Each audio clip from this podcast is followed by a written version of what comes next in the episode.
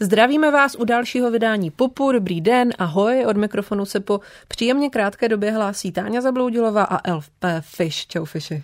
Ahoj. Naše dnešní téma bude filmové, dneska jsme si pozvali dvě filmačky, přesněji řečeno jednu režisérku a jednu scénaristku.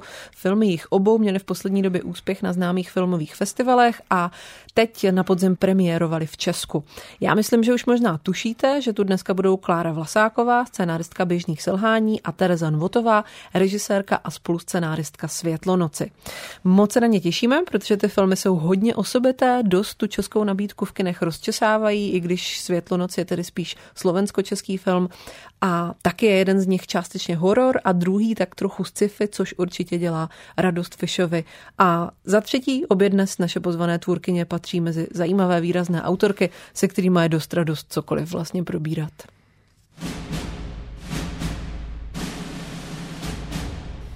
Fiši, ty jsi mi říkal, že oba ty filmy se tě docela dotkly. Čím konkrétně? Jak jsi užil ty Světlonoc a Běžná selhání? Mě hrozně bavilo to, že jsem si ty filmy vlastně dal v jednom dni po sobě, že jsem se připadal vlastně jak na nějakém festivalu a mohl jsem usínat s pocitem, že československý film je vlastně taková příjemná věc, o které by se dalo povídat. Což běžně tenhle pocit člověk nemá, ale Světlonoc mě jako dostala v tom smyslu, že mě jakoby velmi pohltila, což bylo jednak tím, že nejsem tak zvyklý na slovenský herce, to znamená, že jsem tam mohl se víc klouzat po tom příběhu, ale taky trochu vlastně tím čarodějnickým tématem, protože jsem se na to mohl koukat i jakoby z pozice hororové pozice. I když tady vlastně ta škatulka horor není úplně označení žánru, jako spíš nějaké hry vlastně s divákem a i mezi těmi postavami toho filmu. No a Běžná setkání mě teda osobně dostaly hlavně výběrem dokonalých chladných balardovských lokací, o tom určitě budeme ještě mluvit, kde hrála prim DBK Budějovická, což znamená Dům bytové kultury Budějovická, ale naše děti, protože já přes tuhle stanici metra jezdím každý den, tomu říkají debilní betonová kostka.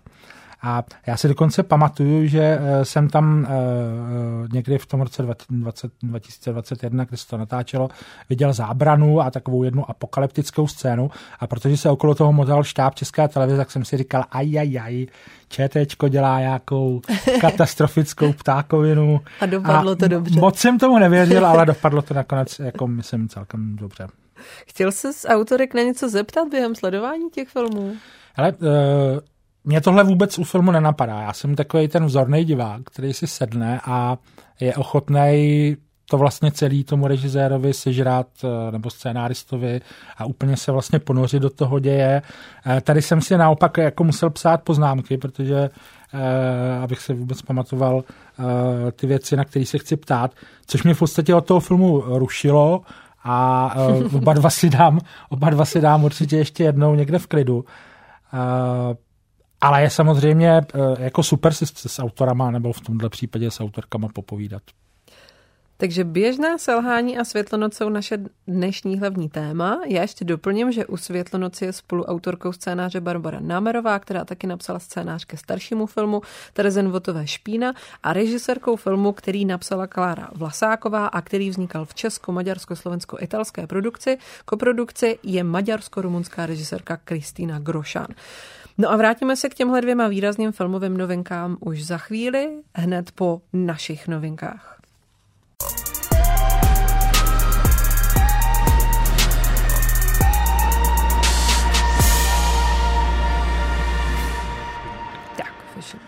Moje první novinka je úplně drobounká knížka z nakladatelství Gnom a je to již druhá kniha. První byla povídková sbírka Hleď prázdnota amerického spisovatele Filipa Fracassiho, která vychází v češtině. O něm jsem se mimo jiné dozvěděl, že to byl také hudební producent ve společnosti, kde produkoval třeba koncertní DVD pro Psychedelic Force nebo Public Enemy a víc než 3000 živých internetových vysílání třeba z The Cure nebo Depeche Mode. Jeho druhá knížka, kterou vydal Gnom, je novela Sakulina a příběh nás v ní zavede na moře, kde chtějí otec se syny a jedním přítelem prožít nějaké dobrodružství a odpočinout si od práce a běžného života. Takže si najmou rybářskou loď a vyraží, ovšem, protože mě posluchači znají, tak ví, že mám rád horory a na tom moři bude určitě i něco jiného než ryby a že to vůbec nebude legrace. Ten sižet, co jsem tu popsal, samozřejmě není v hororu nějak objevný nebo ojedinělý, nicméně Fracassi píše skvělým způsobem, dokáže velmi poutavě popisovat prostředí a na krátkém prostoru vybudovat silnou atmosféru. A jak jsem říkal, že ta knížka je vlastně droboučká, kratičká, dá se za 2-3 hodinky přečíst, tak vám doporučuji, abyste to nedělali někdy třeba po 10. večer, protože já jsem jí dal samozřejmě někdy až do 3 do rána. A normálně jsem se regulérně fakt bál, takže když potom kocour kuchyně něco zhodil, tak jsem málem dostal infarkt.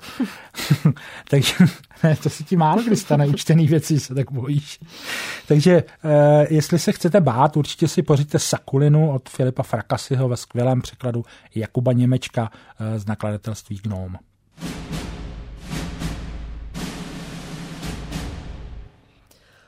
Moje první dnešní novinka je třetí řada Legendárního království, seriálu Larse von Triera a jeho spolupracovníků, který vznikl v roce 1994. Jeho druhá sezóna vyšla 1997. Když se na ně podíváte dnes, tak vám mohou hrozně snadno, pokud jste 90. zažili, vybavit vzpomínky na další televizní nebo filmová díla z té doby, která byla nějak meta, nějak parodická, dělala si legraci ze společenských žánrových konvencí, dobrého vkusu, nějakých běžných očekávání. Mně se okamžitě vybavila třeba Česká soda, filmové parodie s Leslie Nielsenem nebo pak i Charlie Sheenem, čímž myslím žhavé výstřely. A vybavilo se mi tím pádem dětství a to, že člověk vyrůstající v 90. letech hrozně rychle chápal, že televizní pořady i filmy mají svou specifickou umělost a dá se jim strašně snadno vysmát. Na tuhle dobu, ale samozřejmě nechám zavzpomínat experta na ní, Fishi. Jak vzpomínáš na 90. televizní zábavu nebo spíš parodie na ní? Baví tě to pořád dneska, nebo ti u něčeho z toho přijde, že to třeba zestárlo, nebo to už tak nekope, nebo je to moc dětinský? Hele, já nevím, jestli pořád, jo, protože já jsem v těch 90. úplně upřímně sice v televizi jako pracoval, ale v podstatě minimálně jsem se na ní díval. Já se někdy jako docela jako s podivem dívám, a i když mi reprízujou nějaký filmy, který jsem měl v té době, tak já už si třeba vůbec nepamatuju, že jsem je dělal. Ale na ty slyšela věci... Slyšela jsem, že si Al Pacino nepamatuje celá 70. let a podobně. Podle mě to je podobný případ. Ale ty věci... Já myslím, že ty dobré věci, oni jakoby přežijou tu dobu a vracejí se pořád dále. Já to třeba vysvětluju tohle na seriálu Comeback, který vlastně v té době, kdy ho vysílali, šel nějak úplně... Jako ten český, myslím, no, s Dejdarem. No, s Dejdarem, no. Který šel úplně vlastně mimo mě a neměl jsem důvod jako sedět u televize a čekat na něj, jak se tehdy třeba čekalo. Jsem čekal na každý díl Twin Peaks třeba, protože to bylo jenom v televizi na dvojce, že jo, s dubbingem. To bylo prus. A Comeback jsem se nekoukal tehdy, ale teďka mi to přijde vlastně jako strašně dobrý seriál, který jo, hrozně dobře jakoby vypovídá i o té době. A stejně tak dobře pořád fungují třeba věci jako je Česká soda, jo, která třeba já jsem teďka v rámci své práce měl možnost mimo jiné spolupracovat s Vladimírem Špidlou a na prvním poradě jsem si... To bude dobré. Přesně tak, na první poradě, kterou jsme s tím měli, jsem si jako vzpomněl tady na tu scénku s Vladimírem Špidlou v České sodě. A prostě musel jsem jít jako, já potřebuji na toaletu a musel jsem se jít smát prostě vedle do chodby, protože jsem to nemohl vydržet. A pak si říkal, Vladimíre, dejte si to do ucha. No, takže já si myslím, že ty věci nestárnou, ale prostě pokud jsou pitomí, tak zmizí a pokud nejsou, tak jsou pořád mladí.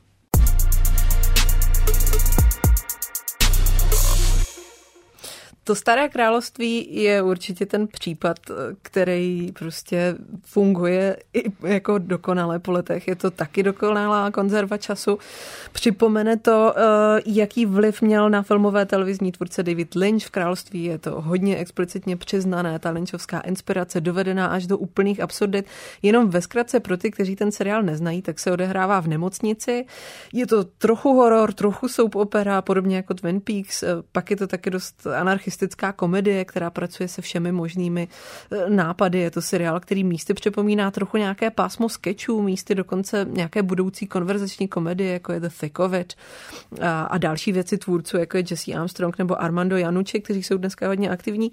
Je to televizní seriál, ve kterém se dějí jedny z nejšilenějších věcí, které se kdy v seriálu staly. Připomenu, že první sezóna končí porodem miminka, které má dospělou hlavu Udo Kiera a herce. A ten pak ve formě obrovského pavouka obývá tu nemocnici. No a tahle ta ikonická seriálová věc dostala letos, podobně jako Twin Peaks, po letech svoje pokračování. U Twin Peaks se David Lynch vrátil po 25 letech, jak to Laura Palmer slíbila, ke Království se Trier vrátil po necelých 2 dekádách. A musel se teda vypořádat hlavně s tím, že 2 jeho herci už byli po smrti, on to vyřešil novými postavami, několika dalšími novými postavami, ale navázal na ten svůj starý příběh způsobem, který se zpočátku může zdát opravdu jen jako volné pásmo skečů, ale pak se ukáže, jak důsledně se vrací k tomu hlavnímu motivu démonů, které obývají nemocnici Riget, démonů, kteří potřebují zaparkovat někde, kde je to pro démony a pro všechny vlastně lepší. Takže Království fakt dostalo pokračování, který bere ten starý příběh, dovypravuje ho, nicméně pokud jste to staré neviděli, tak si myslím, že není úplně nutné se na něj dívat, chce to jenom nějakou určitou představu. No a jak se to povedlo, abych odpověděla na tu nejdůležitější otázku, tak podle mě dost dobře. Je to extrémně zábavné, plné vtipů, které vás překvapí, které vám připomenou ten starý 90-kový anarchistický humor, ale v dobrém a nějakým aktualizovaným způsobem, nebo třeba taky trierovskou komedii, Kdo je tady ředitel. Ukazuje to Triera, který má bohužel dneska už Parkinsonovu chorobu, jako tvůrce, který je pořád dost fresh a dokáže jedno ze svých děl, asi jedno z těch nejzábavnějších a nejméně závažných dovyprávět, takže je z toho jeden z nejzajímavějších seriálů roku. Zároveň ta 3. sezona obsahuje i jeho dávku boomerství a neschopnosti se vyrovnat s politickou korektností nebo hnutím mýtů jinak než jako strašně ohranými vtipy. Docela mě to vlastně překvapilo, že mu nevadí připomínat třeba i jeho docela trapnej spor s Björk, která se stěžovala po Tanci v temnotách na jeho chování. Tohle je trochu otrava, nicméně to určitě není první boomer režisér neschopný se dívat na věci jinak než ze své vlastní neomylné perspektivy, ale naštěstí to pro něho rozhodně není jediný zdroj nebo jediné téma, se kterým tam pracuje, takže ten celek mě fakt dost bavil. Jsem ráda, že to zvládl dodělat a znovu zavést do vlastní hlavy, do říše, kde se dělá fakt originální obsah a v dnešní seriálové nabídce, kde už místy vládne hlavně marketing, je to poznat.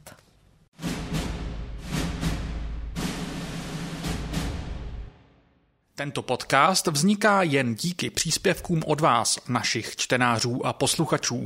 Podpořte jeho vznik v naší stálé kampani na darujme.cz. Odkaz najdete v popisu každého dílu. Pink. Moje druhá novinka bude film, který se jmenuje Emily the Criminal, který u nás není v kinech a bohužel zatím ani ne na žádné streamovací platformě, takže se po něm budete muset podívat po internetu.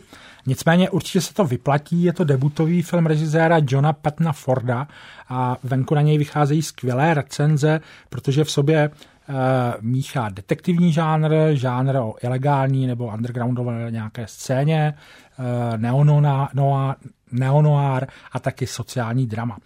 Hlavní hrdinka, kterou mimochodem skvěle hraje Aubrey Plaza, kterou známe spíš z takových komediálních rolí, tam řeší problémy plynoucí z půjčky na vysokou školu, kterou nejenže nezvládla dostudovat, ale ani ji nezvládá splatit. Takže řeší velký životní problémy a nakonec se dá zlákat do organizovaného obchodu s kradenýma kreditníma kartama, což je vlastně takový speciální jako kriminální žánr, který vznikl v posledních letech. Je tam velmi dobře popsaný a Aubrey Plaza se vlastně takhle propadá do nějakého světa zločinu a do kriminální scény v Los Angeles. Ten film je celkem debka, nečekejte nějakou lineární kriminálku, kde se stane nějaká věc, která se na konci vyřeší. Naopak ta hlavní hrdinka je možná na závěr v mnohem větších problémech než předtím. Každopádně velmi doporučuji Emily the Criminal. No a moje druhá novinka bude trošku kratší, je to spíš upozornění na to, že končí čtvrtá poslední sezóna seriálu Atlanta. Možná vás to překvapí, že už, protože na jaře byla venku 3, poslední sezóna číslo 4, ale vznikla dohromady s tou 3. a už to bude trvat jen pár týdnů a seriál Donalda Glovera a jeho bratra a režiséra Hira Murray definitivně skončí.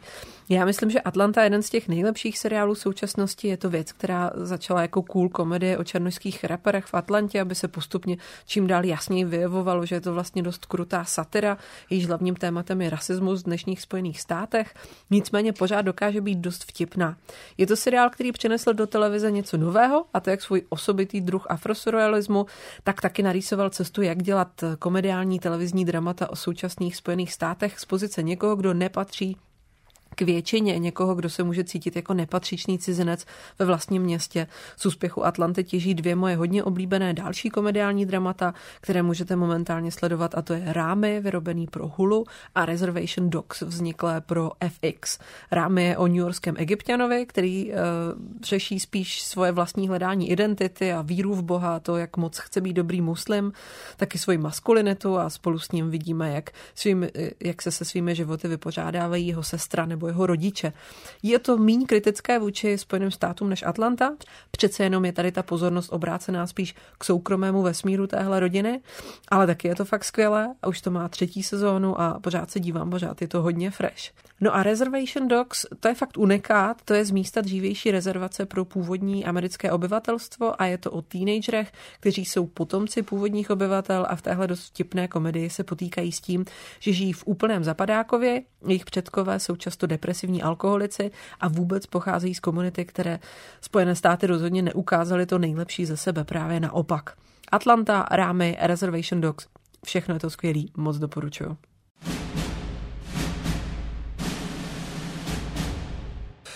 No a to je všechno, takže pojďme na naše hostky.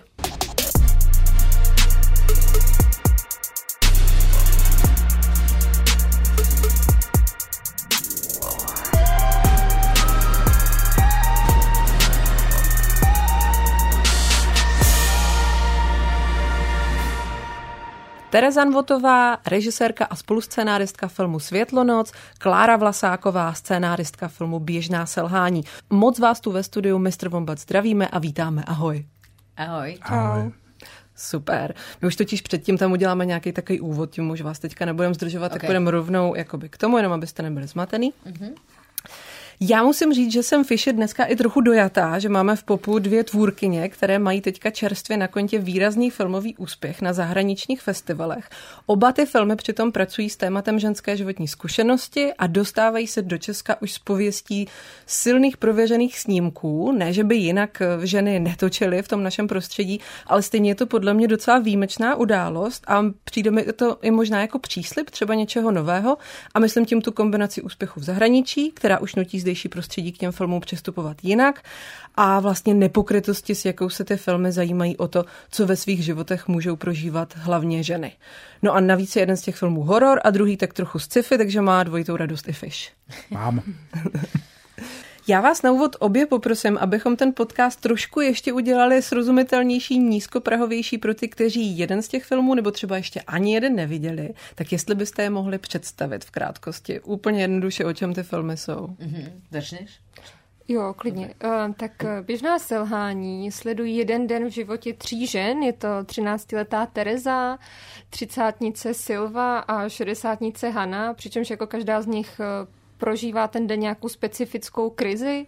U té Terezy je to, že se prostě nerozumí s rodičem, je to nějaké hledání své vlastní sexuální identity, u té Sylvie je to krize mateřství a Hana dostala vyhazov z práce a nějak se snaží vypořádat s odchodem manžela a do toho si ještě porouchá robotický pes, takže prostě fakt den jako na nic. A během toho, co jsou ty jejich dny takhle neúplně vydařený, tak vlastně ještě v tom městě, kde žijou, dochází k takovým jako mocným přírodním akcím, které jsou vlastně v nějakým způsobem jako zesílená klimatická krize a to město se postupně tak jako hroutí. A plní se obloha růžovými šárami, duhami, zářemi. Je tam toho spoustu. Je tam toho spoustu, VFX opravdu naplno. Terezo? Toto je ťažká disciplína pre mňa vždycky, ale vždycky som rada, keď prídem do toho rádia a niekto to povie za mňa. Ja som práve přemýšľala, to mám radši říkať za vás a vybrala som si, že to nechám na vás. Môžeš ináč, nechceš?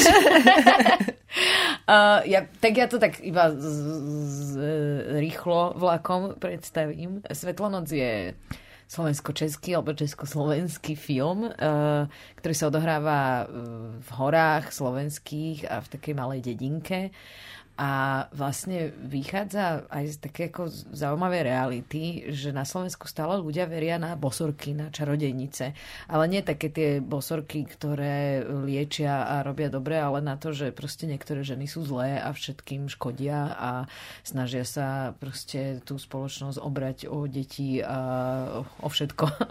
takže do takéto spoločnosti a takéto dediny prichádza hlavná postava Charlotte, ktorá kedysi odtiaľ utiekla ako malá za takých záhadných okolností a snaží sa tam vlastne rozlúštiť nejakú záhadu svojho vlastne toho úteku a tej minulosti. Akurát tá dedina není úplne otvorená tomu o týchto veciach hovoriť, pretože naozaj sú poverčiví a veria v mágiu lesa, v zlé sily a v bosorky a zakliatia.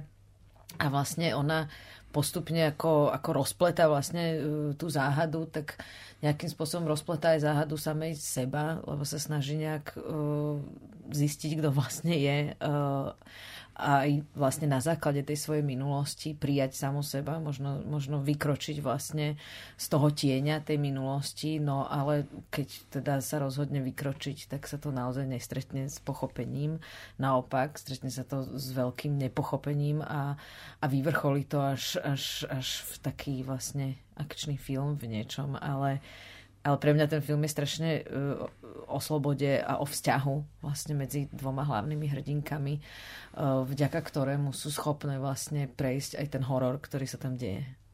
A já jsem se někde dočetla, že ty první impulzy k tomu, že jste vlastně vůbec začali pracovat na scénáři, ještě teda s Barborou Námerovou, spolu scénáristkou, byly jednak teda to, že máte v horách dřevěnou chalupu. Ano. A taky to, že Barbora vlastně četla antropologický výzkum, který se týkal toho, jak lidi opravdu fakt pořád věří na čarodějnice. Ano, přesně. To byly také dva inputy vlastně. Barbora napísala nejaké prvé verzie aj toho scenára. Ona prišla s týmto námetom, kedy tieto dva nejaké inputy spojila s tým, že ja som do toho vošla už skôr, že som vlastne ten rešerš už riešila až vlastne, keď ten film bol hotový, že som si prečítala tú antropologickú knihu, ale ja som chcela trošku mať taký ten iný pohľad na to, že som sa na to pozerala čisto ako na príbeh a na postavy. Ona mala za sebou vlastne tie dlhé, hlboké rešerše antropologické a vlastne potom sme spolu začali spolupracovať na tej podobe scenára, ako je dneska ten film. Mm-hmm. Mm-hmm. To je pohodlný mi to takhle rozdelená. No, pre mňa áno, lebo napríklad v Čechách často som sa stretávala s tým, že to porovnávali, že furt keď som hovorila, o čom ten film je, tak prišla vždycky zmienka židkovské bohyne, že to sú také židkovské bohyne. A ja som, ani Barbora, vlastne ja som nečítala tú knihu, hej. To je strašne kostý, ja také ne. Ale aj sa teším na to, že si ju prečítam, ale normálne som si povedala, že ja si to proste do konca toho, kým tú svetlo nedokončím, nemôžu čítať, pretože sa mi nechce to vôbec sa tým zapodievať teraz v hlave, tými porovnávaniami a neviem čím, takže rada si nechávam také čisté oči a rada aj využívam ľudí, ktorí majú nejaké čisté videnie niečoho, aby mi nepomohli, keď ja už som ako zahádzaná všetkým možným. A vy jste spolu dělali už tvůj předchozí film, že jo, tu špínu. Ano. A znamená to, že je to jako tvoje dvorní scénáristka, se kterou chceš spolupracovat, nebo... No... Proč je to dvakrát vyšlo, teda aspoň za mě? No jasné, my jsme s Barborou najlepšie kamošky, aj jsme dlho spolu bývali, aj jsme spolu vyrastali, takže ono je to také veľmi prírodzené v niečom. Na druhej strane sa neobmedzujeme v tom, že ona má projekty, ktoré má s inými režisérmi a scenaristami. Ja mám projekty, teraz mám tretí film, ktorý nerobím s ňou. Takže si myslím, že to je pre nás aj zdravé, aj keď určite asi budeme spolu pracovať ďalej, alebo máme spolu ďalší nejaký projekt, na ktorom robíme, tak sa stretávať aj s inými ľuďmi pracovne. Si myslím, že to aj do toho nášho vzťahu môže niečo nové prinášať, takže nie je to také, že teraz už navždy spolu a vlastne som aj celkom zvedavá, aké to bude robiť nejaký film bez nej, ale na druhej strane vždycky tam vlastne je pre mňa, že jej dávam čítať nejaké svoje veci, na ktorých aj ona nerobí, alebo ona mi dáva čítať svoje, že ten vzťah tvorivý tam je, aj keď vlastne nerobíme na tej jednej konkrétnej veci spolu. To je super.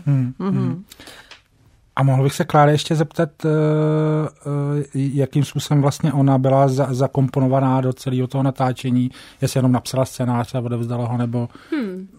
No, jako by pro mě by bylo úplně vlastně šílená představa, že bych třeba chodila na ty natáčení, jo, se jako by vlastně dívat, co se tam děje. Nechtěla bys být jako Zdeněk Svěrák v trháku. Přesně, to bych určitě být nechtěla. A zároveň já vlastně dělám dramaturgyni v televizi a jako dramaturgové my na Dčku na těch jako natáčení často jsme a ono je to jako dost často nuda, jo, že vlastně mě třeba to tolik jako nefascinuje tam jakoby trávit ty hodiny a hodiny. Takže vlastně tomuhle jsem se chtěla nějakým způsobem vyhnout. Ale určitě jsem byla jakoby hodně zapojená do toho procesu, co se týče toho, že vlastně Kristýna mi jako říkala o všech těch fázích, co se děje a ptala se mě třeba na názor, co se týče castingu nebo tak, ale zároveň pro mě bylo jako strašně svým způsobem pohodlný vědět, že ta zodpovědnost jako vůbec není moje, že já jí třeba řeknu nějaký svůj názor nebo nějaký svoje doporučení nebo třeba nějaký tip, ale vlastně ona si to musí potom jako rozhodnout sama. A ty lokace vyráběl kdo? Já se musím hnedka zeptat, protože já jsem byl úplně mimo z těch lokací, musím říct, protože to, tam se vlastně, to prozradím, velká část toho filmu odehrává na Budějovické, přes kterou já jezdím každý den, protože bydlím v Kunraticích a je to úplně perfektně prostě udělaný, tak jak prostě jsem si představoval, že by mohlo být udělaný nějaký balárdovský postapo. Takže jako já bych dal určitě nějakou cenu někomu, kdo vybírá lokace. No to je jako, to je odpovědnost víc lidí, jednak je to teda režisérka Kristina Grošan, teďka jsem si vlastně uvědomila, že jsem neřekla celý její jméno a potom je vlastně ta vizuální stránka jde dost za Antonínem Šilarem, a zároveň tam taky velkou roli hrál kameraman Mark Dieri. Jak vlastně slyšíte podle těch jmén, tak řada z těch spolupracovníků nejsou Češi, že Kristina je vlastně Rumunko-Maďarka, Mark Dieri kameraman je z Maďarska, stejně jako třeba naše střihačka Anna Mellerová. A myslím si, že tohle vlastně dodalo nějaký jakoby nový svěží pohled. Nejen prostě, není to jenom o to, jako že by tam se neobjevovaly nějaké jako hlavní památky pražský, typu jako Karlův most a Pražský hrad, ale myslím si, že vůbec jakoby ta svěžest toho pohledu na to město tam právě přinesla to, co se na tom divákům, divačkám často líbí. No. To si taky myslím. Já se vrátím ještě o krok zpátky. Já se vlastně nemůžu v souvislosti s tím filmem nevybavit tvoji knihu Praskliny, protože ten příběh má s tím filmovým vlastně docela dost společného. Souvisí spolu nějak, jak to vzniklo? No, ony vlastně jako by vznikaly nějakou dobu jako paralelně, takže se ty díla nějak jako částečně ovlivňovaly nějakou náladou nebo tématama. To bylo takový moje šťastný období, řeším konec světa. Teďka jsem se jakoby posunula zase k něčemu jinému, takže teďka bude chvilku jako klid. Ale... No, teďka... Já furt řeším konec světa. Jo, to já myslím, že ti může vydržet tak na roky a roky. Jo, no.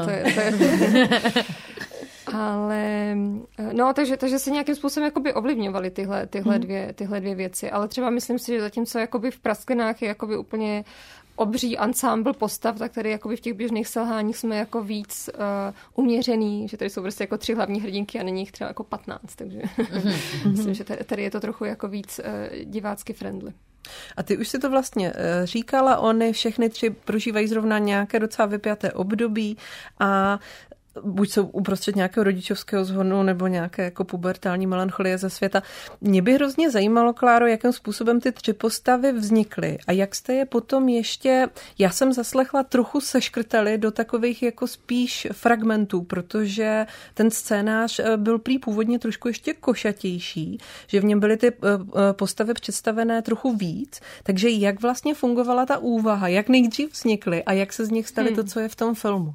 No já jsem vlastně nejdřív měla tu myšlenku toho hroutícího se města vlastně, že je ta jako klimakrize nějak jako fakt úplně už vyšponovaná jako na max a k tomu jsem měla zapsaný nějaký vlastně příběhy jakoby těchto tří hrdinek a jeden ten moment, a já jsem to psala jako svůj absolventský scénář na FAMU, už mě jako hodně tížil čas a říkala jsem si, že už to musím jako jednak už teda odezdat aspoň tu první verzi na nějakou konzultaci a druhá, jak jsem si říkala, tak už by si asi měla vybrat jako jednu z těch postav a furt jsem jakoby tak strašně váhala a pak jsem si říkala, že na to kašlu a že jakoby tam dám všechny tři a tím se mi dost ulevilo a měla jsem pocit, že se mi jako strašně rozvázaly ruce. Samozřejmě se to jakoby potom stížilo tím, že ve střižně, na co asi narážíš, tak vlastně tam se ukázalo, že jako skoro nekonečný množství variant, jak je jako... takže to bylo až nějak, ve střižně. Jak to vlastně ještě třeba jako nějak víc poskládat, protože samozřejmě jakoby v tom scénáři byla nějaká úvaha, ale některé scény se ukázalo, že třeba jako se musí přehodit nebo některý třeba jako vyškrtnout. Tam, myslím, že každý z nás tam měl něco, co ho nějakým způsobem trápilo nebo jako mrzelo, že tam ta scéna není, ale zároveň vlastně všechny ty škrty se udělaly proto, aby ten jakoby příběh jako šel prostě rychlejc, no. Takže bohužel tam jako člověk úplně nemůže jakoby prodlívat s robotickým psem 10 minut a jako doufat, že ten divák jako to zvládne, ale můžeme třeba udělat nějaký... to bylo super. Nějaký bonusový materiály, no. Když ještě zůstanu u běžných selhání, tak já jsem se chtěla zeptat, proč jste v titulcích poděkovali Antoniu Gramscimu. Mě to pobavilo. Mám sice svůj jako tip, proč, a ona tam zaznívá taková malá parafráze, ale chtěla jsem se na to zeptat tebe. No, my ho vlastně přesně, ano, my ho parafrázujeme v tom, co říká Hana na konci, tak to já asi úplně vlastně nechci říkat, i když vlastně ta věta je svým způsobem na plakátech, nějaký zase trochu jiný podobě. A no, my jsme vlastně v jednu chvilku se zaobírali tou jeho myšlenkou jako interregna, kdy on jako říká, že to je jakoby nějaký stav, kdy jakoby přesně končí něco starého, ale ještě se jako nezrodili ty nový pořádky a tenhle stav vlastně jako produkuje nějaký množství jako zvláštních, jako divných věcí, no. Tak to byla jako velmi, velmi taková jako vzdálená, ale inspirace. Já cítila jsem nějakou povinnost mu poděkovat v titulkách, ale super, jestli z toho všimla. A ona, ta apokalypsa vlastně taky je taková hodná. Jak to myslíš? Docela zajímá. Jak to myslíš, že je hodná? No... Ještě si to lidi zasloužejí, myslíš? No, jako... takovou osvěžujícím způsobem příjemnou, no, že tam je právě naznačeno, že to jako nemusí vést úplně. Jo, myslím, že právě jako jednu chvilku jsme měli v týmu takovou debatu, co dát na ty plakáty jako že ty jsou krásný, růžový, že ono ano, to vypadá, kdyby se blížil nějaký jako novej, lepší svět. Ano, co dát na ty plakáty jakoby i za ten logline, jo. A nakonec je tam teda to staré končí, to nové ještě neznáme a možná kdyby jsme tam dali to, co říkáš, jako apokalypsa, ale osvěžující a příjemná. Tak možná by to jakoby přitáhlo. Nám prodalo nějaký pití. Lidí, to je skvělý. No, já tam vlastně jsem při tom psaní dost vycházela z toho, že já si jako opravdu myslím, že to, co se děje v těch běžných selhání, je jako fakt příležitost pro to, aby ty postavy vlastně ten svět mohly nějak jako vybudovat jako odznova. No.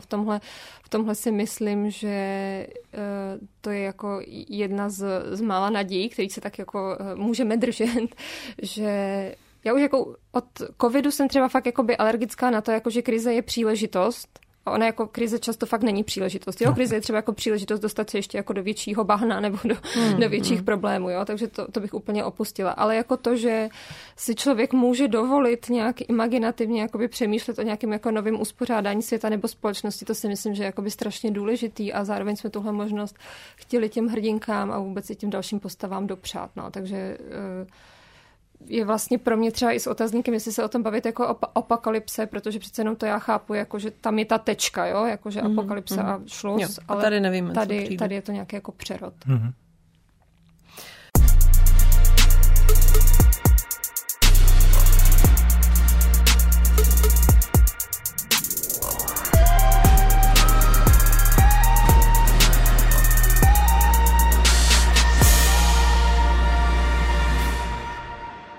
Ve Světlonoci se vlastně, já bych řekla, prolíná nové se starým. A sledujeme příběh hlavní hrdinky, která, jak už se říkala, přechází do té rodné vesnice a zároveň tím probleskuje vyprávění o osudu Otily, což je vlastně jiné výrazné ženy z téhle vesnice.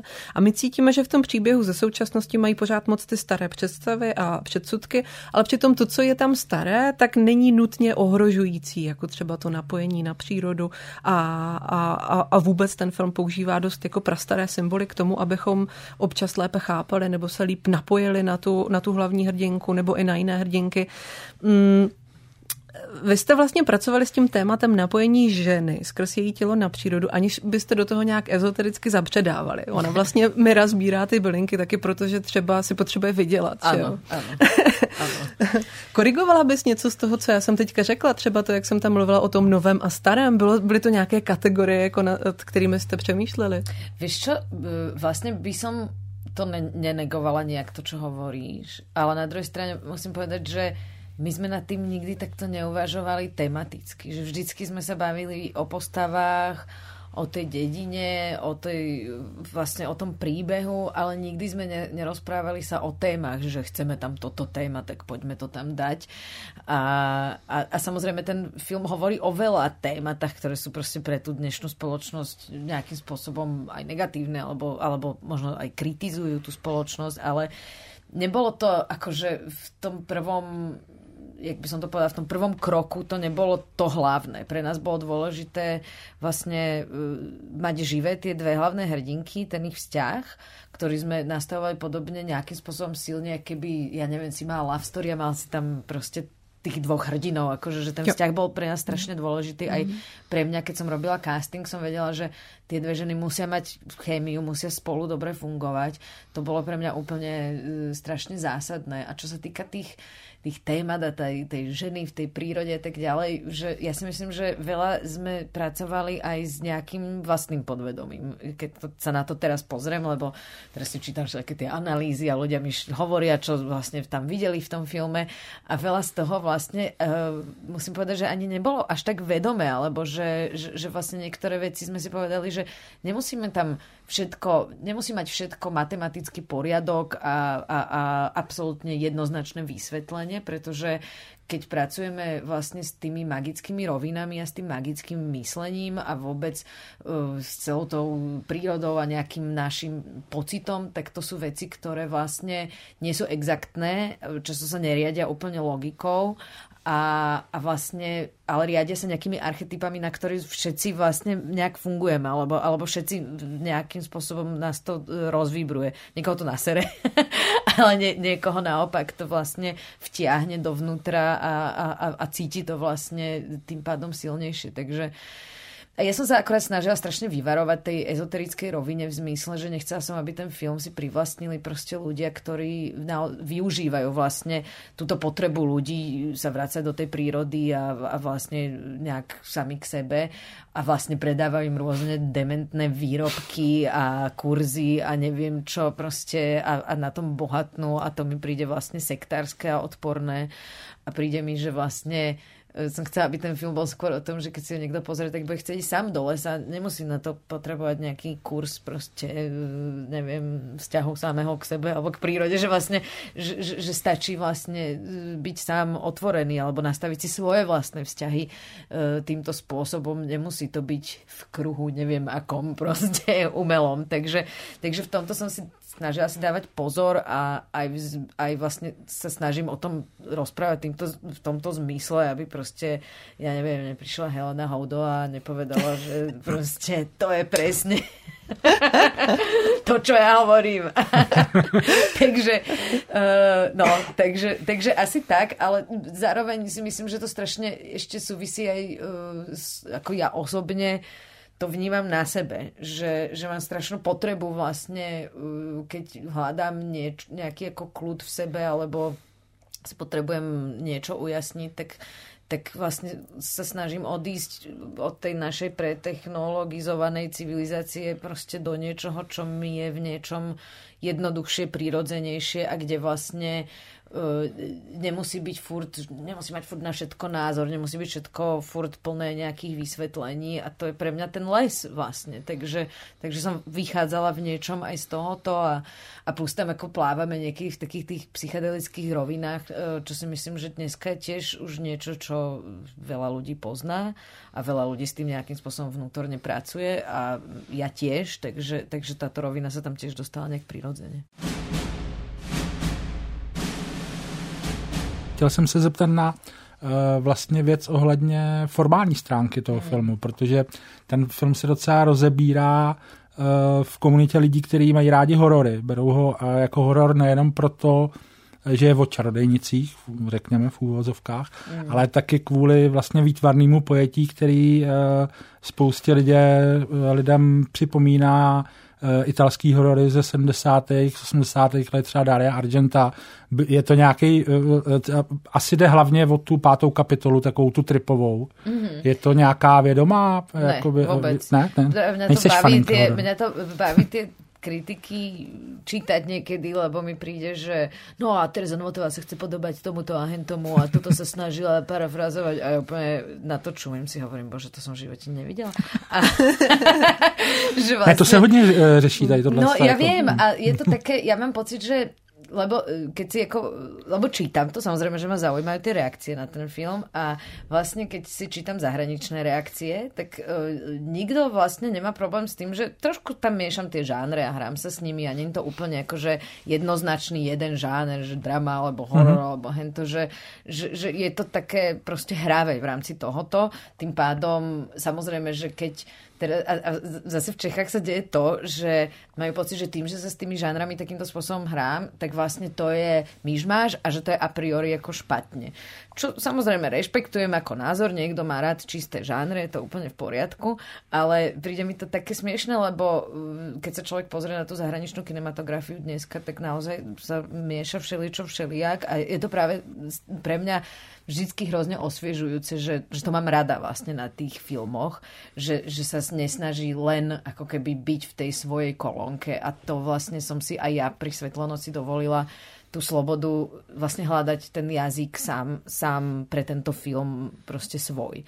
A samozrejme, že keď niekto si myslí, že ide na horor, tak je sklamaný, hej? A ja to ani nepredávam, alebo nesnažím sa to predávať ako horor, aj keď samozrejme veľa kritík hovorí, že to je folk horor, alebo to je ako Midsommar, alebo ako Witch, ale ani, samozrejme, že tie filmy som videla, sú pre mňa nejakým spôsobom inšpiratívne, ale ani náznakom som sa ich nesnažila napodobňovať, lebo mne to príde hrozná nuda proste len sa snažiť robiť niečo, čo už urobil niekto, že ja som sa snažila robiť niečo, čo práve, že je autentické ako keby zo mňa, aj preto som to robila na Slovensku, lebo je to prostredie, ktorému rozumiem, na ktoré sa nepozerám len cez nejaké stereotypy zvonka, ale rozumiem mu znútra, takže som vedela, že keď pôjdem cez to, tak možno nájdem nejaký svoj jazyk, ktorý niekomu bude vyhovovať, niekomu samozrejme nie, pretože ten film je proste výrazný v tom, že nehovorí, že proste bezpečnejšie by bolo ísť a natočiť nejakú komornú drámu alebo niečo. To si myslím, že áno, ale vlastne to by klaplo, no.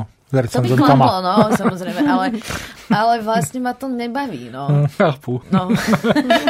Takže inšpirácie áno, ale ani by som nepovedala, že Argenta, ja som bola skôr inšpirovaná možno takým mixom mainstreamu a akože aj nejakých mainstreamových vlastne žánrových vecí, ale potom aj takých ako veľmi artových typu Carlosa Reigedasa alebo ma fascinoval film Monos, ktorý má úžasnú vizuálnu stránku v tom lese a je samozrejme iný, lebo ten les je úplne niekde inde, hej, ale proste tak som si ako keby vlastne sa inšpirovala tým, na čo som pozerala a plus teda kameru robil Federico Cesca, ktorý není zo Slovenska a to bol taký tiež môj nápad, že chcem, aby sme na to Slovensko sa pozreli možno trošku inak, než je zvykom, lebo lebo je to proste tak, že keď aj ja už veľa vecí nevidím, keďže som na to zvyknutá a chcela som mať zase tie čerstvé oči, zase k tomu vraciam, že na niečo, čo ja tak strašne dobre poznám, sa môžem cez toho Fedeho vlastne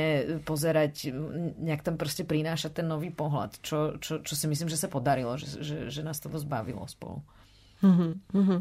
A od začátku je ta story myšlená jako ta posilující story o svobodě. Je to tak? Áno, pre mňa áno, pretože na čo robiť film, čo je len spoločenskou kritikou, to môžem napísať článok, alebo proste knihu, alebo však už o tom napísala Tatiana Bužeková, napísala antropologickú štúdiu. Pre mňa to bolo skôr o tom vlastne ísť s tou ženou, ktorá vlastne toto zažíva a nejak rozumieť jej znútra, čím si vlastne ona musí prejsť, že je to subjektívny film, lebo ja vlastne neviem, baví ma robiť subjektívne filmy, myslím, že aj dokumenty robím veľmi subjektívne, že nesnažím sa tú spoločnosť objektivizovať v zmysle, že tak a teraz toto proste musí byť absolútne kvotovo vyvážené. Strašne veľa ľudí mi vyčíta, že no a tie mužské postavy tam proste sú väčšinou negatívne, keby sa musela dodržovať kvóty aj v postavách. Akože, že není to dokument, je to subjektívny film a ona to takto prežívá, tak prostě takto ten film rozpráváme. No. Mně teda spíš přišlo zajímavý, že tam vlastně já nevnímám jednu hlavní postavu, jo? Že třeba pro mě byla možná jako důležitější postava ta Míša, se jmenovala Mira. Ona je hodně výrazná. Jo, ta se mi líbila teda strašně, i jako postava, i jako herečka, jak to udělala. Rozumím. A to právě přes ní jsem bral nějak tu Charlotu. Jo, že to se jinak líší, jakože to je zaujímavé, teraz, keď to pozorujem cez tých divákov, že někdo se napojí na Charlotu a někdo se napojí na Míru a vlastně, ale obidve to funguje, lebo oni jsou tam obidve vlastně tiež obidve si prechádzajú niečím. No. Není to len tá jedna.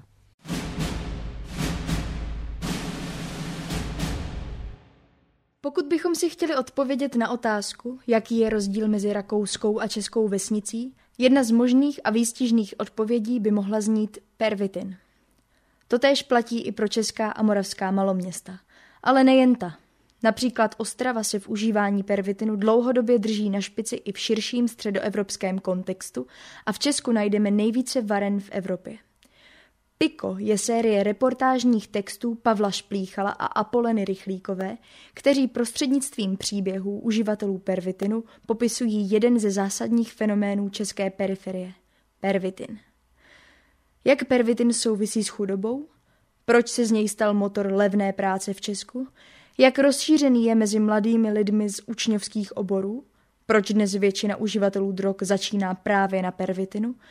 Jak to, že celých 60% lidí ve věznicích sedí za problémy související s drogami? Přečtěte si všechny texty série Piko na webu Alarmu. Chtěla jsem se právě ještě možná zeptat právě na ty herečky nebo i na kohokoliv jiného, kdo vlastně s vámi vstoupil do toho kreativního procesu, protože ten film je prostě to velké kolektivní dílo. Jaký bylo tentokrát to vaše setkání se všemi těmi jinými tvůrkyněmi a tvůrci, kteří přicházeli? Co vám z toho takhle jakoby nejvíc, možná to je otázka na obě, no? Co vám z toho tak nejsilněji zůstane? Možná právě nějaké ty momenty, kdy má člověk nějakou představu a ona se jakoby lehce pootočí kvůli někomu jinému a najednou je to úplně jiné, možná lepší. Tak já možná z té režisérské pozici, lebo vlastně viac pracujem s hercami než Klára, ale pre mňa je strašně dôležité s tými herečkami a s hercami vůbec nachádzať tú postavu v nich, že ten castingový proces celý je o tom, že ja mám nejakú predstavu tej postave, vôbec nevizuálnu, vždycky je iba emocionálna alebo nejaká osobnostná a hľadám ju v tých hercoch a herečkách. A keď ju tam vidím, stačí iba záblesk, tak vlastne skúšam to s nimi, ako keby tam hľadať vlastne tú osobu. A ona sa samozrejme trošku mení, hej, ale musí mať tie základné črty, ktoré sú vlastne zo scenára jasne definované. A potom, ale je na strašne baví tá práca s tými herečkami, lebo vlastne ja predtým, než ideme natáčať, tak vlastne sa s nimi stretávam, buď, že teraz to bolo tak, že najprv každá o samote sme sa stretávali a potom spolu, aby vlastne sme stávali ten ich vzťah. A vlastne ich nechávam aby mi vysvetlili vlastne zo svojho vnútra, zo svojho subjektívneho pohľadu tej postavy svojej, tú scénu, že čo sa jej tam teraz deje, čo teraz cíti, prečo toto robí, prečo toto hovorí a vlastne, aby to oni nachádzali znútra a ja im v tom pomáham možno to nejak korigovať alebo hľadať vlastne v nich. Zajímavé bolo, že Natália, ktorá hrá Charlotu, keď som ju obsadila, tak bola tehotná. Ona vlastne ani nebola pozvaná na casting mojou castingovou režisérkou, lebo povedala, že ona je tehotná, ona teraz nemôže hrať. A ja som povedala, tak to snad nechaj na ňu, nie? A prišla tehotná a dostala tú rolu. Samozrejme, že tak nejdeš natáčať hneď po castingu, jasne. Tak je čas, nie? Že porodila a potom teda sme to mohli točiť. Ale bolo zaujímavé, že Natália rozprávala o tom, jak veľmi vlastne v niečom bolo pre ňu podstatné to, že mala tesne po tom pôrode a že aj jednak ten emočný náboj vnútorný mal, že bola inak ešte nastavená než v tom úplne normálnom stave. Tým, že tam sú všetky tie hormóny a neviem čo všetko, ale zároveň aj to, že tá postava tam prechádza, ako keby má za sebou takú jednu traumu, čo sa týka jej vlastného dieťaťa, tak zrazu k tomu mala nejaký kľúč proste z toho svojho života a ten kľúč bol pre ňu úplne, že strašne vlastne podstatný emočne a myslím si, že ja neviem, ja som ako keby strašne bola rada, že to má, že vlastne cez to môžeme ísť úplne až tak emočne hlboko do tej postavy, že som to vlastne možno nikdy nezažila, že to je strašná radosť zrazu, keď to vidíš, že sa ti to tam rodí, pretože je to naozaj, že to není, že toto hrá táto herečka, ale proste ona naozaj sa tak cíti, lebo naozaj uverila tomu, že je v tejto situácii a vie sa do nej dostať, pretože to pozná v niečom. Kláro, jak to bylo já myslím právě, jako, že je zajímavé, že tady máme tu režisérskou a scenaristickou zkušenost, protože samozřejmě jakoby scenaristi mají tu roli jako jinou. A co já třeba jakoby vím od svých kolegů, kolegyň, je, že vlastně jako není úplně neobvyklý, že třeba jako ten scenárista jako vyprodukuje ten text se jakoby vezme a potom už se pracuje s ním, ale jako ta osoba toho scenáristy už je jako úplně uklizená. Jako, no přesně, jako, že odevzdáno a teďka jako děkujeme, naschle. A jak jsem o tom mluvila, tak pro ně bylo jako strašně důležitý být nějakým způsobem jako vidět do toho procesu, co se s tím děje dál, jo? Že vlastně jsem potom viděla i spoustu třeba jakoby verzí střihu a pro mě jakoby teda z pozice té scenáristky byly jakoby klíčové dvě osoby. Jednak je to producent Marek Novák, kterýmu já jsem ten scénář jako nabízela v nějaký první verzi a potom společně jsme vlastně jako hledali nějakou tu vhodnou režisérskou osobnost. Udělali jsme si Excelovou tabulku, kde jsme si vypsali jako lidi, který bychom si dokázali představit. A s tím jsme se o tom nějakým způsobem bavili. Právě jako Kristýna z toho vyšla jako nejlíp, že si s tím textem nejvíc sedla, nejvíc jako dokázala nějak jako pojmenovat, o čem to je a co by tam chtěla jako dodat. Tak no, vyhrála tu Excelovou tabulku. Vyhrála Excelovou tabulku, no. A to nebylo jako jen tak. A vlastně kromě Marka, který se toho jako scénáře hned nějak chopil, tak je to právě ta Kristýna. Takže myslím, že z té scenaristické perspektivy jsou to vlastně fakt jako tyhle ty dva jako spolupracovníci, který se mnou jako prošli celým tím vývojem, no, toho scénáře, který přece jenom jakoby trvá docela dlouho, jo, že já jsem ten scénář měla odezdaný teda na škole obhájeny v roce 2017. My jsme vlastně s Barou Námerovou, která tu Světlonoc začala ještě v té psát, ano, svojej. Začala psát sama bez Terezy, tak my jsme jako to obhajovali ve stejném ročníku. A potom vlastně, že než se to začalo natáčet, tak natáčelo se to v roce 2021, takže to trvalo jakoby nějaký, řekněme, 4 roky, samozřejmě jakoby ne všechny ty verze jsou úplně jako totální rewrite, jo. Některá prostě verze se jako jenom něco prohodí, něco se doplní, ale jako ten proces je docela dlouhý, kontinuální a když se začalo natáčet, tak já jsem měla nějak těsně po porodu a vím, že jsem ještě jakoby dopisovala nějaký 2-3 scény, co jsme se ještě jako bavili, že by tam byly dobrý dotočit. No. Jedna byla o tom, že tam jsou takový postavy dvou malých kluků, takže tam jakoby strašně, strašně nadávají. Ta nakonec teda vypadla ve střižně, ale ta byla super. Prostě, když jsem to viděla v nějakém katu, tak prostě dva takový jako strašně cute 9-10letý děti, který se prostě jako předhánějí v tom, kdo zná víc prostých slov.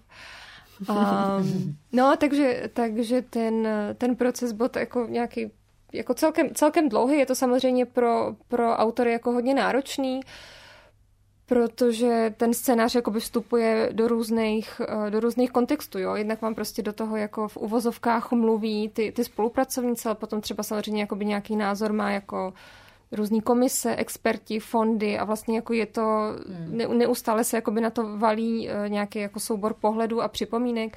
Myslím si, že třeba pro mě osobně je to teďka jakoby mnohem víc pohoda, když už je to jakoby hotový a ty interpretace nebo jako názory přicházejí teď. Jako to už vlastně vůbec jakoby není můj biznis a cítím to i tak, že vlastně ten příběh už teďka jako patří těm divákům a je to jako dost klidnější, než v době, kdy jsme byli ještě v tom vývoji. Vlastně se ještě na tom jakoby pracovalo. A teďka nějakým způsobem se jakoby udržet tu svoji linku, to jádro, které já jsem tam viděla a zároveň ale jako naslouchat těm hlasům, jo? Protože zase jako není úplně jakoby cesta prostě říct, že ta první verze už byla prostě geniální a nic se na to měnit nebude, to asi úplně jako taky takhle nejde. Tak to je fakt jako docela složitý vybalancovat, no.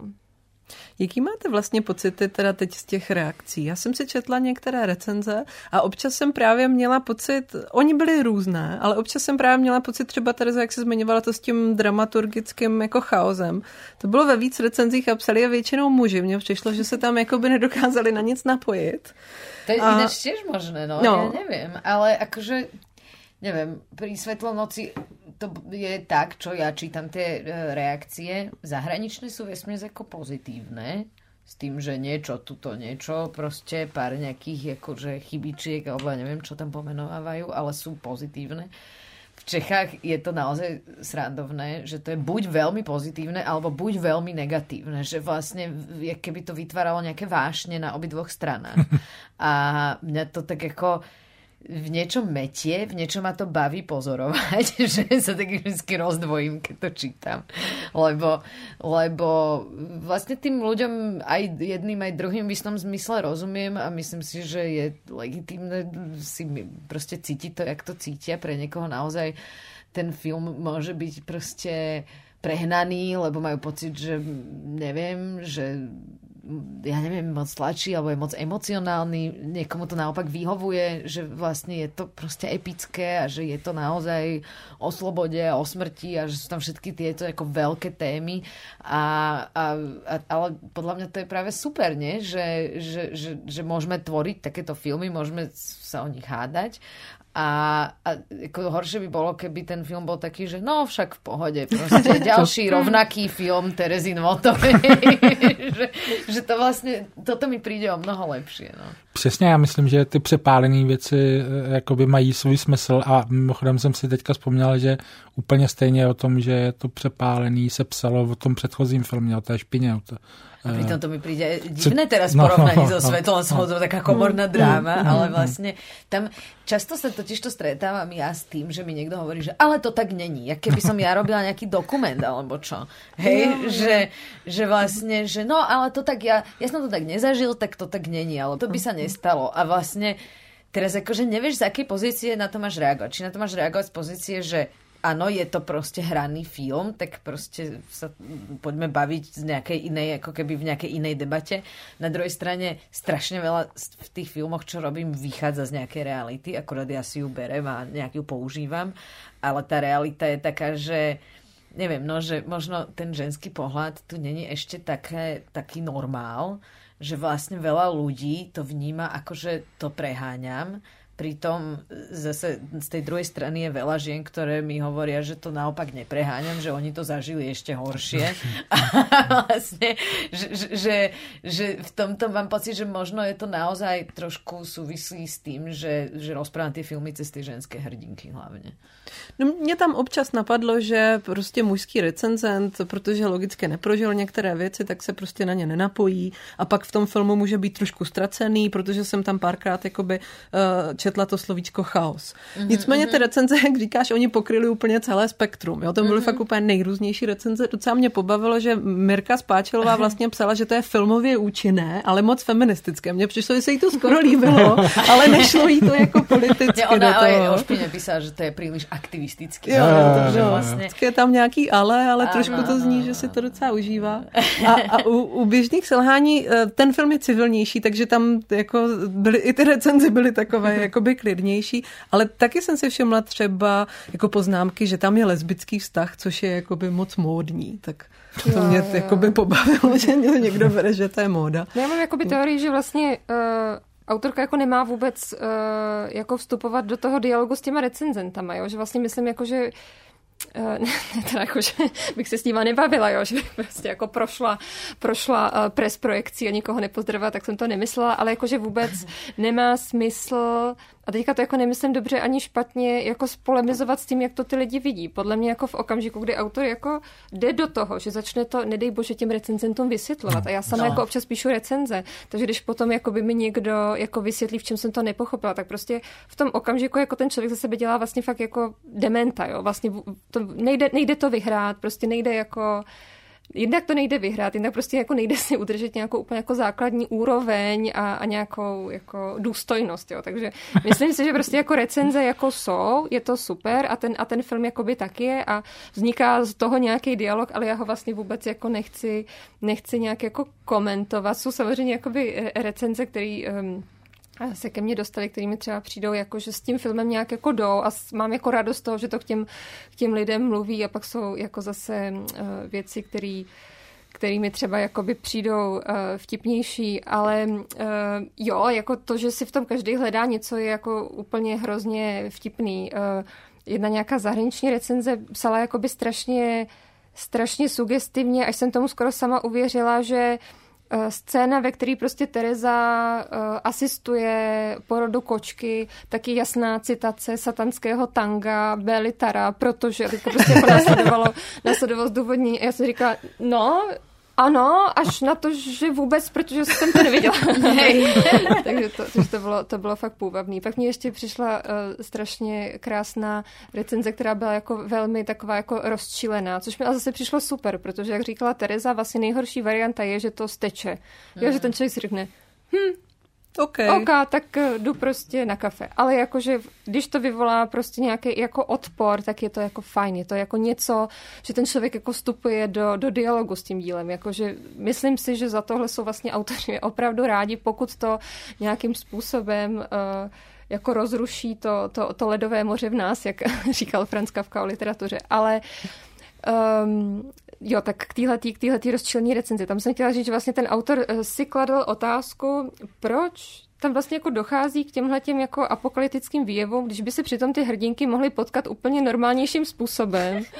A jako kladl si otázku, jestli to náhodou není tím, že jsem psala tu verzi v době, kdy na FAMU docházelo prostě k nějakým jakoby strašně kritickým událostem. Tak to jim přišlo úplně super, že ten si udělal takovou jako paralelu. Prostě. Přesně jako, že na FAMU se to hroutí, Vlasáková takže to prostě... Takže těme zároutí svět. Přesně, Vlasáková vezme tu atmošku a nalije taky do se teda líbí, jak v té mnohosti těch krizí si vyhmátl tady tuhle. Ano, jo, to mi přišlo úplně skvělé. To bylo hodně možností, jako, že jo, od té doby ono to docela nababtnalo, jako ta krizová. Že vezme tu FAMU. A pak ještě vlastně jednou, to mi přišlo taky moc pěkný, kdy, a teď už teda jako vstupuju hodně do toho dialogu, ale jsou to přece jenom jakoby nějaký moje oblíbené části, kdy se vlastně jako jeden recenzent ptal, že ho napadlo, jestli náhodou ta apokalypsa jakoby tam nebyla dodaná až ex post, a to mi vlastně přijde jako úplně skvělý dramaturgický nástroj, jo? Že třeba řekneme si, máme prostě civilní drama, jsou tady 3 hrdinky, každá má nějakou krizi, ale něco tomu chybí.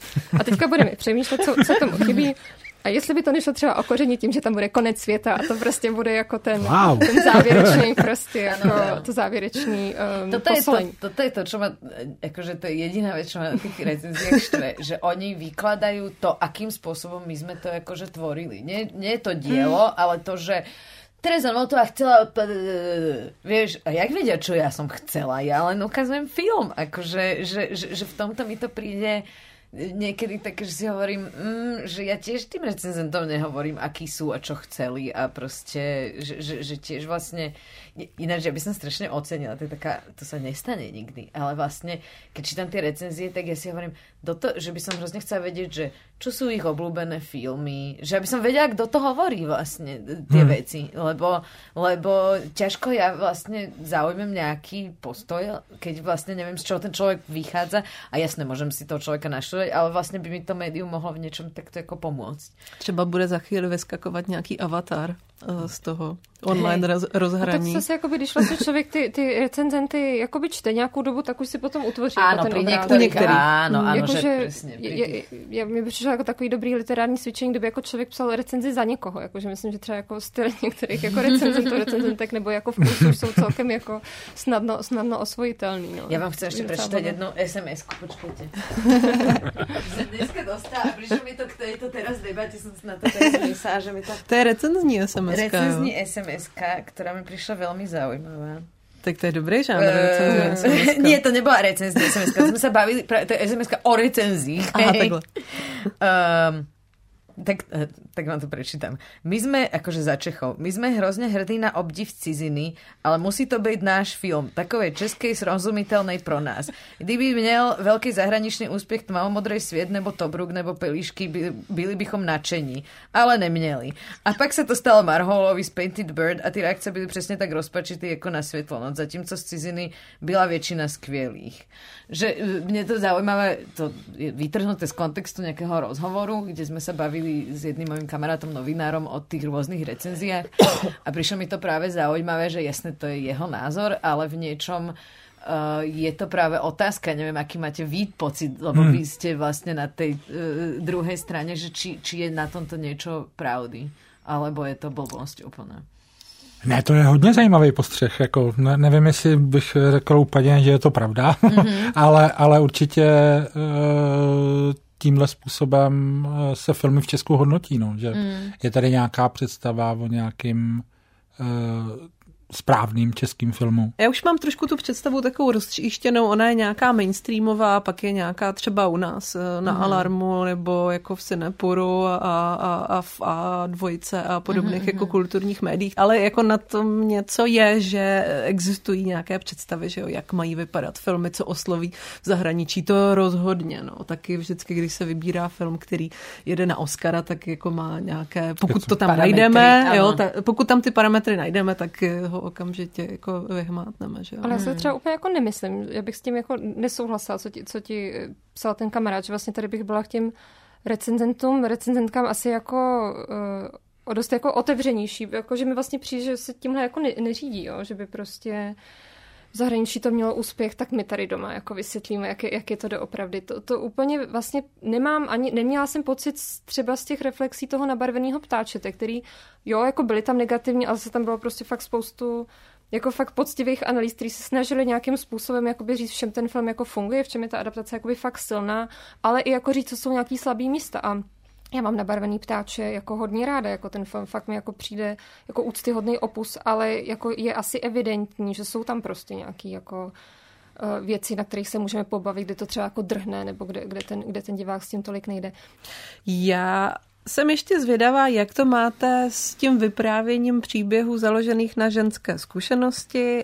Vím, že Tereza natočila kromě Špíny, skvělého filmu o běžném znásilnění, taky dokument o Mečerovi, pracuje na seriálu o vraždě Jana Kuciaka nebo na filmu o jedné tragické události na Slovensku a říkala, že se nechce zaměřovat právě jen na tyhle ty příběhy.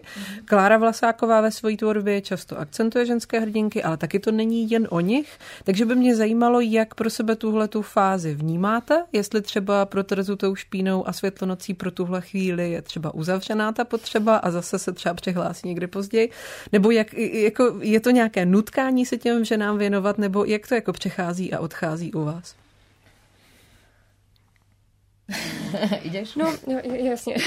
No, já musím říct, že od určitý doby vlastně, co jsou ty běžní selhání venku, tak hodně přemýšlím nad jednak jakoby nad nějakou nálepkou jako ženský film a ženské hrdinky a vlastně to, že se to jakoby často dostává do charakteristiky toho filmu nebo do nějakých ohlasů a Já to pro sebe řeším i nějak jako autorsky, když si vlastně vyberu jako hlavní hrdinku nebo hrdinky jako ženy, co to znamená, co to sebou nese.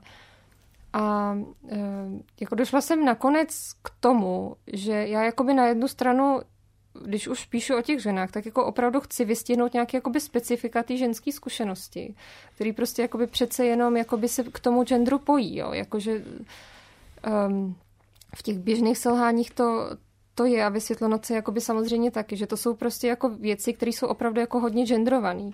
Ale na druhou stranu bych jako fakt byla strašně nerada, myslím si, že tam ještě pořád nejsme, aby tahle zkušenost ženská nebyla braná zároveň jako nějaká univerzálně lidská, jo? Protože když my vlastně na to dáme jakoby ten label ženská zkušenost, tak to vlastně vypadá, že je to něco, co je jako vydělený z toho jakoby velkýho kánonu, ty jako univerzální zkušenosti, kde vlastně pořád nám jako spíš padají ty mužští hrdinové, jo? Že vlastně ty jsou jako nositelé ty jako lidskosti a nějakých těch jakoby velkých témat. A potom tady máme takový jako korítko, čemu říkáme my jakoby ženská zkušenost a ženské hrdinky a ty tam jako občas tak trošku jako nějaká vlnka, ale jako je fajn, že je to takhle odvedený.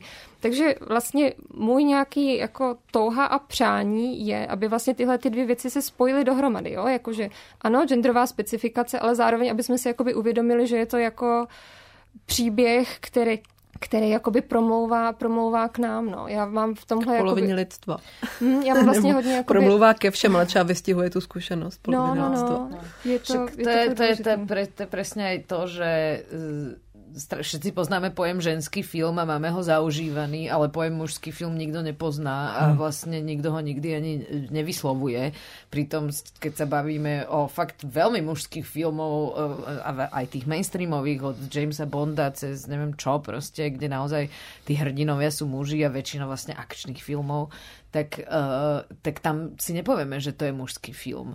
A ani to není reklamované iba pre mužov, zatiaľ čo tie filmy, kde sú hlavné ženské hrdinky, ani to ten autor nemusí označovať za ženský film, je automaticky označovaný za ženský film a hneď sa tam rieši, koľko je tam mužov, či sú všetci dobrí alebo zlí, že vlastne hneď to spadá po taký drobnohľad divný. Pričom je to takový Bechdel test na ruby, no, jakože, no. Že, když je tam od ženských postav, tak sa začnem ptát, ale sú ty chlapi? No, presne. A mne to príde úplne debilné a vlastne akože jasné, že proste ani to tak nemám, že by som sa nad tým zamýšľala, že tak teraz mám obdobie ženských hrdiniek. Jasné, že tým pádom, že ja robím, alebo urobila som 2 filmy so ženskými hrdinkami hlavnými, v tejto krajine, alebo v týchto krajinách, tak samozrejme, že prichádzajú tie otázky o tom, aké je to byť ženou, čomu čelíme inému než muži a tak ďalej. To je prirodzené.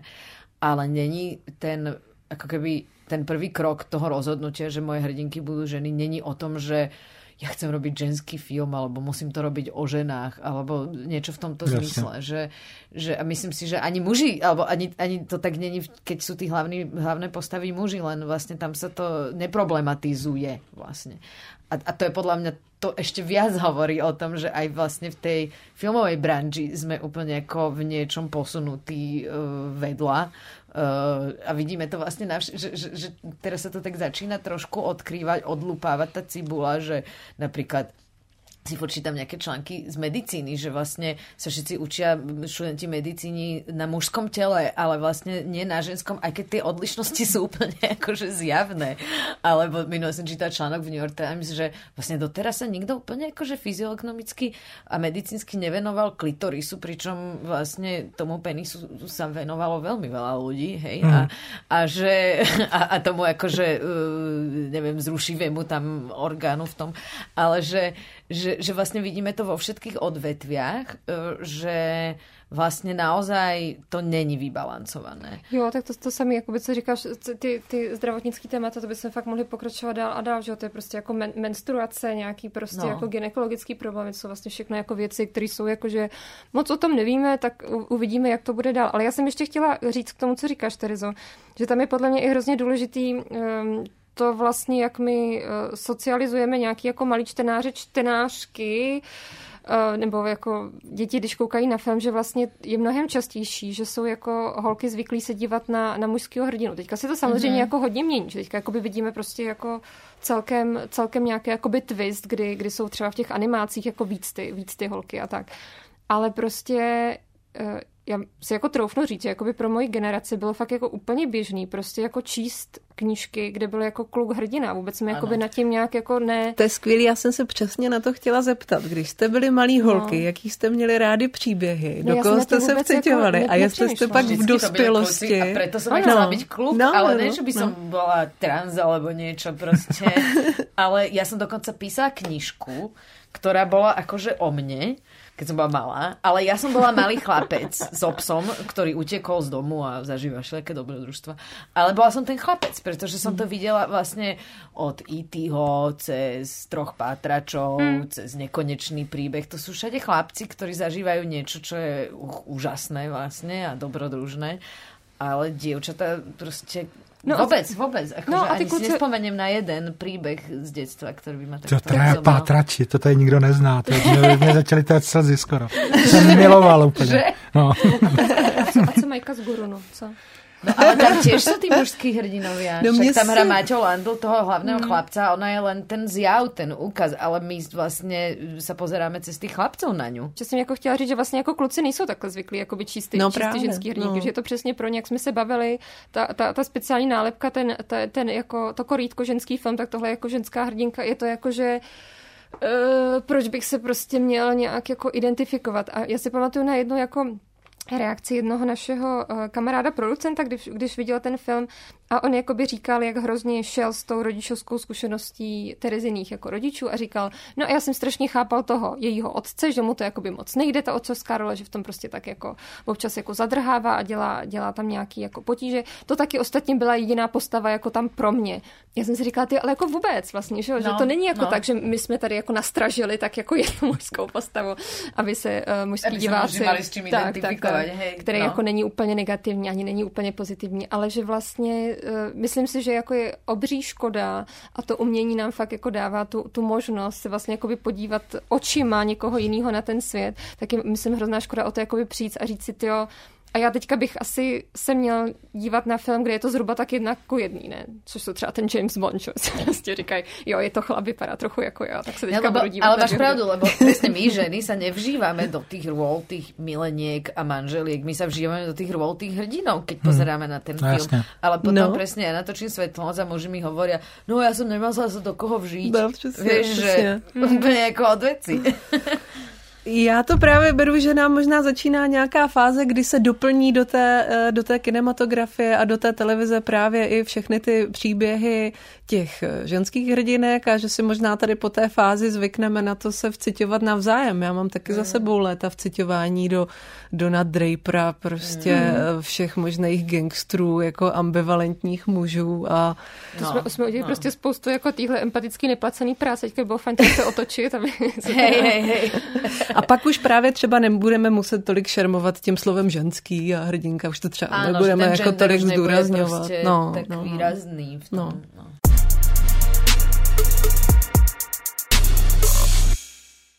Jo, myslím, jako, že ženský hrdinky, jako to je určitě jakoby boom, který jakoby cítíme v tom filmu, v seriálech, v knížkách. Ale zase já tam jakoby vidím jedno riziko, což je prostě taková jako ikona silná ženská hrdinka, jo. Já vlastně nemyslím si, že silná ženská hrdinka nám jako vyřeší. Myslíš tu ze South Parku, která se doslova jmenuje Strong Woman. No. Ale že vlastně jako já bych jako pro mě třeba jako pro divačku jako je ideální mít fakt tu ženskou zkušenost jako zastoupenou tím, že ta postava je třeba jako já nevím, že jsou ty postavy různé, že je to prostě jako fakt zbabělá, nebo že je to jako svině, nebo prostě, že je jako puťka. Já jako nechci se dívat na silné ženské hrdinky jako pořád dokola. To vlastně ten pocit jako... já si někdy říkám, že to vypadá jako, že tam prostě lípne mi silnou ženskou hrdinku a tím je to jako vyřešený, ale jako není to tak úplně snadný. My vám moc děkujeme za to, jak jste se tady krásně rozpovídali. Děkujeme taky za vaše filmy a myslím si, že různým ženským hrdinkám, ale i jiným hrdinům a hrdinkám se všelijakou identitou se tady s Fishem ještě budeme v následujících popech určitě věnovat. Díky moc. Díky. Děkujeme.